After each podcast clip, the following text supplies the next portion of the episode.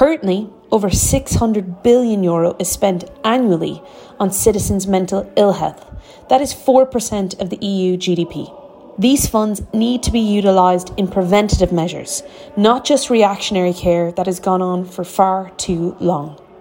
There is need for a strong, comprehensive EU mental health strategy which takes a cross sectional approach to mental health issues.